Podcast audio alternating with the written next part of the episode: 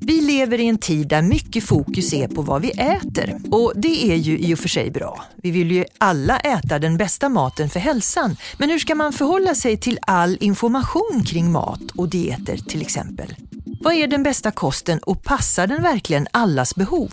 Vi kanske inte ens vet vad vi har för behov utan kör på i gamla spår och tror att vi äter det bästa för oss. Kanske är det så att vi dessutom är mer vilsna än någonsin när det gäller hur vi ska äta bäst för vår hälsa. Det här är en podd från Hjärt-Lungfonden och jag heter Lydia Capolicchio. Ja, det här kan jag ju knappast reda ut själv som ni förstår, så jag har bjudit in den person som är bäst på det här, nämligen en livslevande livsstilsprofessor och läkare med inriktning på kardiovaskulär prevention vid Karolinska institutet. Välkommen till Hjärt-Lungpodden, Maj-Lis Helenius. Tack så mycket. Men du, livsstilsprofessor, den enda i Sverige. Varför finns det inte fler av den sorten som du är om folkhälsa är så viktigt? Ja, men det undrar jag också och det har jag undrat länge.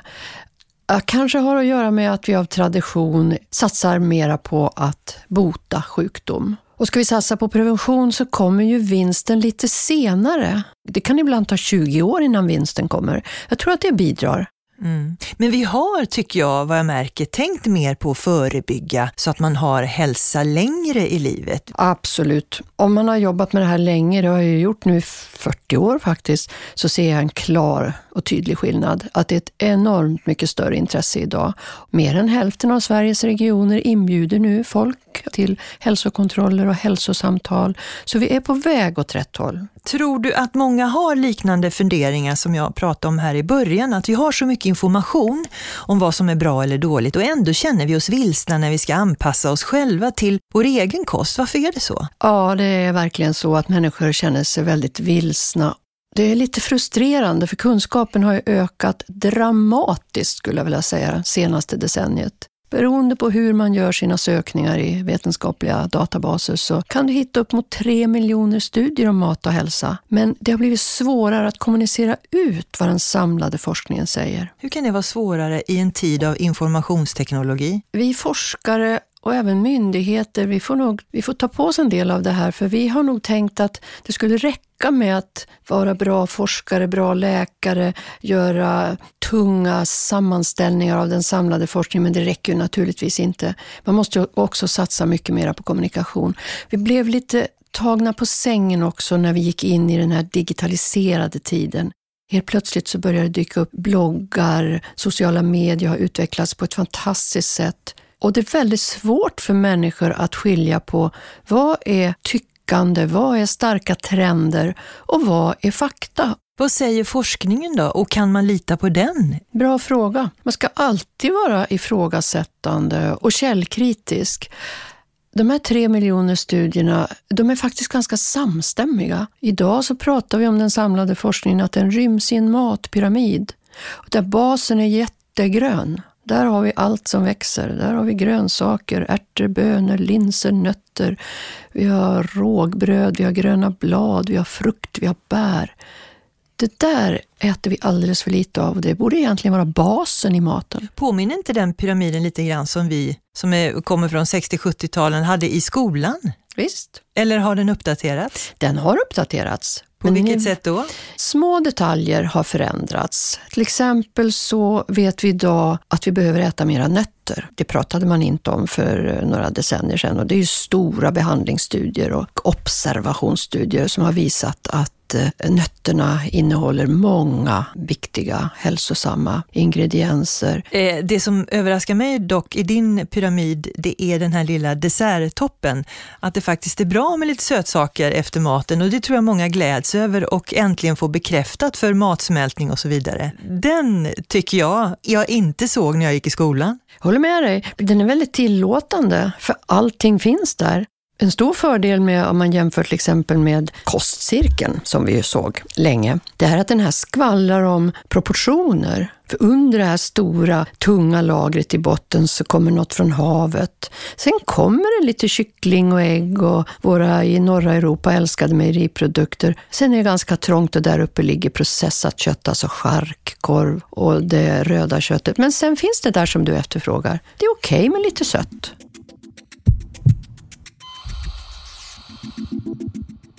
Det här med mat är ju också en klassfråga. Alltså hur vi än gör så kommer viss typ av bra mat alltid kosta mer. Och den nöten, apropå nötter, är ju svår att knäcka. Hur ska man förhålla sig till det? De gånger som vi forskare blir inbjudna till beslutsfattare på hög nivå och får frågan vad kan vi politiker och beslutsfattare göra? Då svarar vi ju, man kan styra med prispolitik. Att göra bra mat billigare och eh, den ohälsosamma lite dyrare. Hur ser svenskarnas matvanor ut idag? Och då menar jag alla som bor i Sverige. Kan man göra något tvärsnitt på det? Ja, det kan man. För ett par år sedan så kom den senaste nordiska undersökningen av nordiska folkens levnadsvanor. Det är en enkätundersökning, jättestor, till både vuxna och barn. Och det var ingen rolig läsning, för att där kunde man ju se att eh, vi svenskar hade de ohälsosammaste matvanorna i Norden. Vi borde äta minst dubbelt så mycket grönsaker, frukt och bär som vi gör. Och däremot så borde vi kanske halvera mängden av eh, mejeriprodukter, smör och rött kött. En kille på gymnasiet äter i snitt 140 gram rött kött om dagen. Och ska han äta för miljöns skull, det är ungefär samma saker som eh, är bra för miljön som är bra för hälsan, då skulle han dra ner till 14 gram om dagen. Vi har en ganska lång bit kvar till målet och det är inget roligt att prata om det, men då kan man vända på steken och tänka så fantastiskt mycket hälsa det finns kvar att vinna. Den eviga diskussionen verkar ju vara eh, den mellan olivolja och smör. Det finns ju olika läger där. Och jag som är uppfödd på just eh, olivolja och medelhavskost tycker naturligtvis det är fantastiskt. Men är det fel att äta det ena mer än det andra? Fel kan man väl inte säga och eh, vi ska inte bli några matpoliser. Men åh, så mycket ny kunskap det har kommit om fetternas betydelse. Fetter är extremt bioaktiva och här framför oss nu så ligger ju 100 gram smör och så är det en deciliter olivolja. Och eh, båda de är lika kaloririka, båda är fetter. Man kan använda dem på ungefär samma sätt. Man kan ha dem i matlagning, man kan ha dem i såser, man kan eh, hälla på eller klicka på vad som helst. Men de har väldigt skilda effekter på hälsan. Är du lite diplomatisk nu eller säger du att vi måste ha båda? Vi måste inte ha båda. Vi måste ha det som heter essentiella fetter, det vill säga de som är livsnödvändiga för hälsan. Och de finns det mycket, mycket mera av i vegetabiliska fetter. Smöret innehåller ju väldigt mycket mättade fetter. Alla mättade fetter är inte farliga.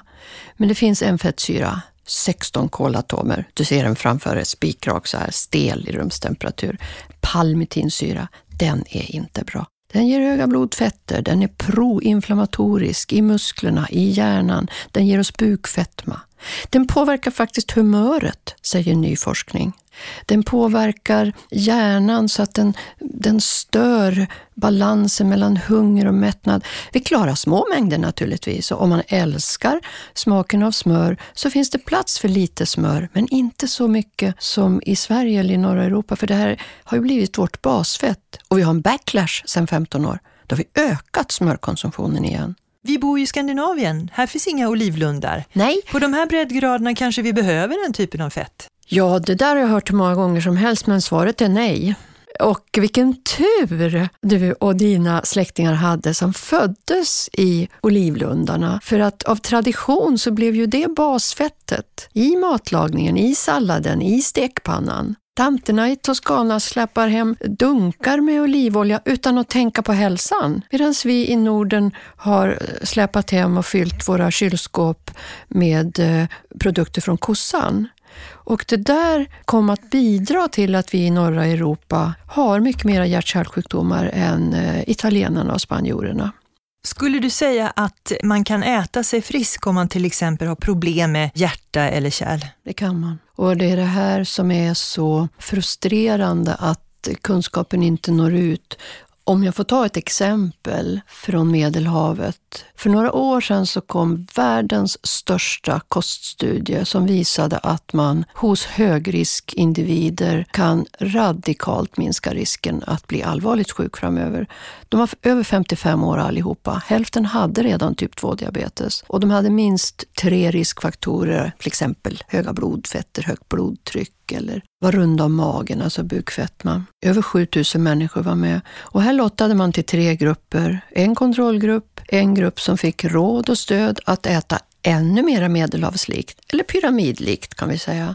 Och så fick de gratis extra virgin olivolja, en liter i veckan till familjen i fem år.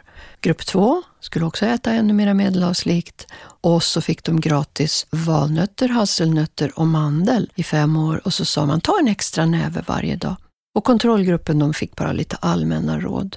Studien bröts faktiskt lite i förtid därför att man såg att i båda de här kostgrupperna så kunde man förhindra var tredje fall av hjärtinfarkt och stroke. Tänk om det skedde på Sverige-nivå. Men inte bara det. Man såg att de som var fria från diabetes vid studiens start, de halverade sin risk att få diabetes. Man såg att risken för depression minskade. Man såg att risken för minnesstörningar minskade. Den är en hörnsten i preventiv kardiologi, att förebygga hjärt-kärlsjukdom. Och det låter ju väldigt faktarikt, men, men lite krångligt om ja, jag ska vara ärlig. Eh, vad är tumregeln för, tänk på det här när man tänker just fetter i mat? Det är bra att du styr upp det här, för forskarhjärnan går ju igång som du märker. Tumregeln är njut av maten och var inte så orolig. Var inte rädd för vare sig kolhydrater eller fett, men välj lite klokare. Bli lite mera rädd om din hälsa. Vi ska inte dra ner på fettet, men vi ska skifta från de fasta fetterna från kossan till flytande vegetabiliska oljor. Var inte rädd för kolhydrater heller och det har vi ju blivit. Hela förresten pyramidens bas, den är ju full av kolhydrater, men det är bra kolhydrater. Och vi har någonting mer här på bordet. Vi har ett stort päron och så väldigt många sockerbitar. För det är ju det här med sockret också som man aldrig riktigt vet hur man ska balansera. Ibland behöver man ju energin. Problemet är ju att när vi har blivit så här sittande som vi är idag, vi sitter i snitt 9-10 timmar om dagen, då har vi väldigt svårt att eh, hantera rent socker i form av sockerbitar och söta drycker och så vidare. Men sockret och diskussionen kring den är ju vi mer vana vid. Vi förstår mm. att det vita sockret inte är så bra, att man ska ersätta det med frukt och annat. Mm. Mm. Så den kanske är lättare att hantera och, hålla sig ifrån jämfört med fetterna? Det är sant och sockerdebatten den har haft effekt. Så sockerkonsumtionen har faktiskt gått ner. Men några slutade med frukten också. Vi äter på tok för lite frukt och vi har några sockerbitar men vi har också ett stort päron som ligger här och päronet innehåller ju också socker. Men det är en enorm skillnad när sockret är paketerat i det här päronet. Päron är förresten den fiberrikaste frukten vi har. För framförallt i skalet men även i päronet så är det mängder av nyttiga fibrer, mängder av vitaminer, antioxidanter och när vi käkar sockerbitarna i det här päronet så får vi inte alls lika högt blodsocker. Jag blir mycket mättare på päronet och jag får i mig massa bra saker. Sockret, det är helt, det är tomma kalorier. Så det vi kan konstatera är att kost spelar en viktig roll för vår hälsa. Vi ska snart prata mer om det, men först en historisk tillbakablick. Människan har genom historien alltid intresserat sig för vad vi äter. Redan 300 år före Kristus skrev den grekiska läkaren Hippokrates, också kallad läkekonstens fader, om fetma. Men till skillnad från hur vi ser på fetma idag menade han att det inte bara ledde till sjukdomar och för tidig död, utan att den också representerade en sorts själslig svaghet.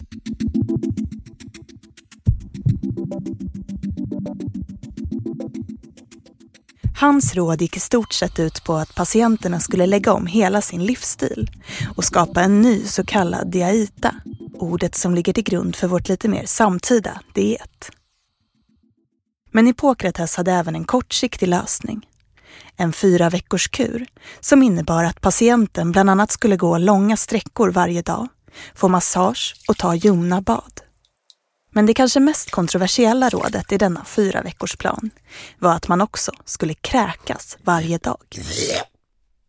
Kräkningarna till trots levde de här rekommendationerna vidare i flera hundra år. I princip ända till 1700-talet. Ännu en person vars kostråd har influerat världen är den engelska begravningsentreprenören William Banting. Som 1863 gav ut en bok om hur han lyckades besegra sin egen övervikt. Den blev så uppmärksammad att hans namn i de nordiska länderna blev ett verb. Att banta. I fokus för dieten stod att äta kött, grönsaker, frukt och torrt vitt vin och undvika socker, öl, mjölk, stärkelse och smör. Det vi idag utgår ifrån när vi pratar om kostråd är framförallt kostcirkeln. Den uppfanns i USA efter andra världskriget och kom till Sverige under 60-talet. Here comes the sun, Here comes the sun. Baserat på en stor utredning från Socialstyrelsen lanserade Kooperativa förbundet Matpyramiden som sen trycktes till planscher och sattes upp runt om i landet för att visa vad som är viktigt att få i sig för den som vill ha en allsidig kost. På 70-talet gjordes epidemiologiska undersökningar i Sverige som visade att det var stora skillnader mellan länen på hur många som dog i hjärt-kärlsjukdomar. Värst var det i Västerbotten, närmare bestämt i Norsjö kommun.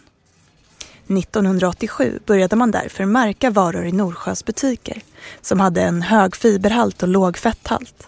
Två år senare infördes märkningen över hela landet. Och förutom att märka livsmedel efter bara fiber och fett inkluderades även produkter med lågt socker och saltinnehåll. Och det är det som idag är nyckelhålsmärkningen. Kan jag gå in i matbutiken och gå till en hylla där alla matvaror står som hjälper mig till exempel att sänka blodtrycket. För blodtrycket är också sånt där ämne som kommer upp inte bara hos de äldre utan även unga och till och med skolungdomar. Vi vet att matvanorna spelar en väldigt stor roll för blodtrycket och det gör rörelsen också. Men då handlar det om eh, att hitta produkter som innehåller så lite rent socker som möjligt. Det handlar om att äta mycket fibrer. Till exempel så vet man att fibrerna i päronet eller i havrekli, de har en mild blodtryckssänkande effekt. Det handlar om att hitta fram till fiskhyllan det kan vara allt ifrån sardiner till en bit lax. Vi vet också att eh, omega-3-fettsyror, alltså från fiskar och, och skaldjur och, och, musslor också, de har en mild blodtryckssänkande effekt. Man passerar förbi salthyllan för man vet att några av oss är väldigt känsliga för salt och vi har en hög saltkonsumtion i Sverige. Så att man kan gå en snitslad bana i en mataffär och verkligen hitta mat som är bra för blodtrycket och hälsan i övrigt. Den mat som är bra för blodtrycket är också bra för eh, midjemåttet, för blodfetterna, att minska risken för hjärt-kärlsjukdom, demens, till och med Alzheimers demens, minska risken för typ 2-diabetes. Vi är så finurligt konstruerade. Problemet är bara att vi är ganska långt ifrån den kosthållningen eller mathållningen. Nu Maj-Lis har vi fått in en matdagbok i studion som har gjorts av en anonym man i 30-årsåldern som under tre dagar fyllt i allt han ätit och druckit, helt autentiskt. Eh, och nu ska vi alltså titta lite på hans kosthållning och prata om den tänkte jag. Och framförallt få reda på hur man skulle kunna förbättra den. Jag behöver inte räkna upp allt han har ätit här, men det, han verkar äta på oregelbundna tider och eh, bara som ett exempel, söndagsfrukosten bestod av en hamburgare och en pizza pepperoni. Och sen fortsätter vi här då med lite kexchoklad tillsammans med lite djungelvrål och till kvällsmat så åt han glass och sallad visade sig. Och så toppen på det en dosa snus och en cigg. Uppenbarligen helt autentiskt. En söndag. Sen fortsätter det i nästan samma anda. Och det här har jag förstått är inte helt ovanligt. Nej, det här är inte helt ovanligt. Den här killen, vi kan väl säga att han heter Kalle, det är lättare att prata om någon. Kalle är inte helt ovanlig och och eh, du sa någonting som jag tror är viktigt där. Han tänker inte så mycket på mat och hälsa utan det här bara rullar på, bara farten. Och det här är grejer som han lätt får tag på. Mm. Hur farligt är det här? Ja, för att uttryckas lite drastiskt kanske, men det här är en tidsinställd bomb. Risken är väldigt stor att han redan har tecken till eh, hjärt-kärlsjukdom, typ 2-diabetes, att han väger lite för mycket, att han har höga blodfetter, vilket varannan svensk man ungefär har. Vad skulle du säga till honom? Hur skulle du coacha honom till att i alla fall med små steg, men snabba steg ändra sitt liv? Som läkare så har man en stor fördel. Därför att man kan börja med att göra en undersökning, mäta blodtrycket, mäta midjemåttet, ta blodfetter och blodsocker och leverprover och så. Och jag är rätt säker på att hos Kalle så kommer jag att hitta någonting. Och då kan jag utgå ifrån det. För eftersom Kalle har knackat på så visar han ju ändå att han bryr sig om sin hälsa. Om han har till exempel höga blodfetter eller ett högt blodtryck, då, då kan man prata kring det. Fem handfasta tips när det gäller hans diet, hans nya diet. Jag skulle börja med att fråga Kalle, vad tycker han om att äta? Vi ser ju här hans matdagbok vad han äter en söndag, en måndag, en tisdag. Till exempel prata om det här med regelbundenheten. Han äter väldigt oregelbundet. Går det för långt mellan några måltider, då blir man väldigt sugen. Och det är då vi äter precis vad som helst. Vad är viktigt att han äter? Grunda med en någorlunda schysst frukost. För det vet man att Eh, det påverkar resten av eh, kosthållningen. Planering förresten är något jätteviktigt. Handla hem så att han kan laga sig en schysst frukost. Jag är inte säker på att Kalle är beredd att gå direkt på havregrynsgröten. Han gillar mack mackor, det ser jag här, bröd. Och det kan få vara okej okay om han kan tänka sig att byta till ett lite grövre bröd, så kan han ha kvar sitt bröd. Sen en sak som är svår, och där har jag en fråga till dig som har rötter i Italien. Varför äter svenska män så ohyggligt lite grönsaker? Ingen aning. Det är en väldigt bra fråga. Han behöver äta mycket mycket mera grönsaker. Och då skulle jag fråga, finns det någon grönsak som, som du gillar? Och i bästa fall så nämner han någon då. Ja, men då tar man den, äter mera av det och sen kanske man kan lägga till. Man kan liksom göra upp en gemensam plan, men det är otroligt viktigt att Kalle är delaktig i den planen. Mm. Inte jag som bestämmer eller ät det här nästa vecka. Det kanske han gör nästa vecka, men inte veckan därpå. Alltså jag är optimist, jag tror att det, går, det kommer att gå, för det gör nästan alltid det. Och lyckas man åstadkomma någon förbättring, då är det läge att gå vidare och ta nästa steg. Vi har ju alla vuxit upp med tallriksmodellen. Kan man tänka något speciellt där när det gäller storleken på portioner? Om man är jättehungrig, det är klart man äter mycket då, det är väl inget fel? Om man nu har utgått från att det är, de ingredienser som är på tallriken är vettiga och man har fångat upp eh, matpyramidens eh, ingredienser på ett vettigt sätt. Ett sätt, om man käkar ute mycket, det är att skippa salladsassietten, ta tallriken, låt säga att det är en lunchbuffé, vilket ju är jättevanligt, och gå på grönsakerna, grönsaksbuffén först. Ladda upp med det du gillar, halva tallriken. Och då blir det inte så mycket plats kvar för pastan, riset, potatisen och låt säga att det är kyckling den dagen. Då. Gå förbi gräddfilsdressingen och kolla om de har någon schysst flaska olivolja där på buffén och häll på en liten skvätt. Men det är lätt att komma ihåg i alla fall. 50 procent av tallriken ja. ska vara sallad. Ja. Och sen då, hur ska resten av procenten se ut? Då blir det 25 procent ris eller pasta eller potatis och 25 procent eh, kyckling eller fisk eller om det var kött den dagen. Den där är en bra fördelning. Sen är det ju i Kalles fall, se upp med kalorierna i de här glasen vin. Men är inte det bra för blodet, för blodflödet att dricka lite vin då och då? Ja, jo visst, det finns bra saker i, i, i rött vin, men det är också väldigt mycket tomma kalorier, 100-150 kilokalorier i ett glas vin. Det här är ju en utmaning. Det brukar vara rätt kul också, för mat är ju det är roligt. Planera frukosten, tänk på tallriken och skippa assietten vid lunchen om du äter ute. Se upp med de tomma kalorierna i alkoholen. Vad är det fjärde då och femte? Mellanmål. Det är faktiskt ofta på mellanmålen som man går i fällan. Planera så att du har någonting tillgängligt. Ett päron och några nötter sitter i fickan. Men det är en bra poäng, för mellanmålen ibland får bli det som finns till hands. Exakt. Så det krävs en planering där också. Mm. Sista femte tipset, för fem tips, det, det kommer han ihåg. Stegräknaren. Därför att matpyramiden vilar på en bas av daglig rörelse.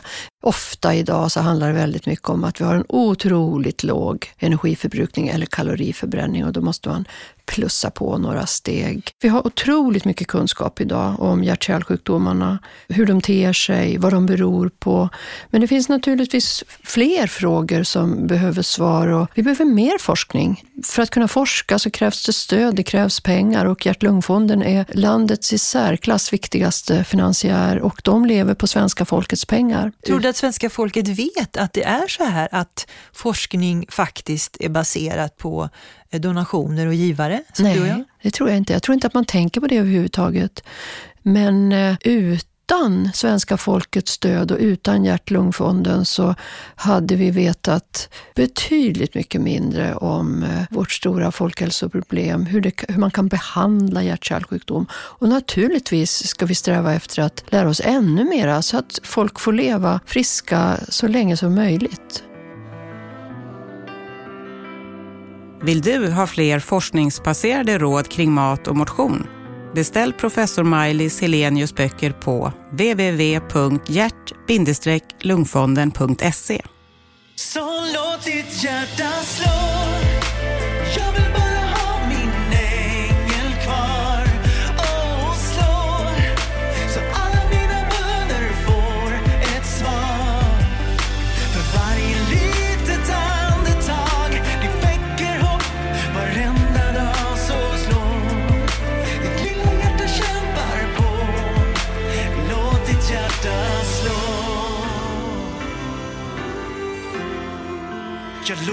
hjärta slår.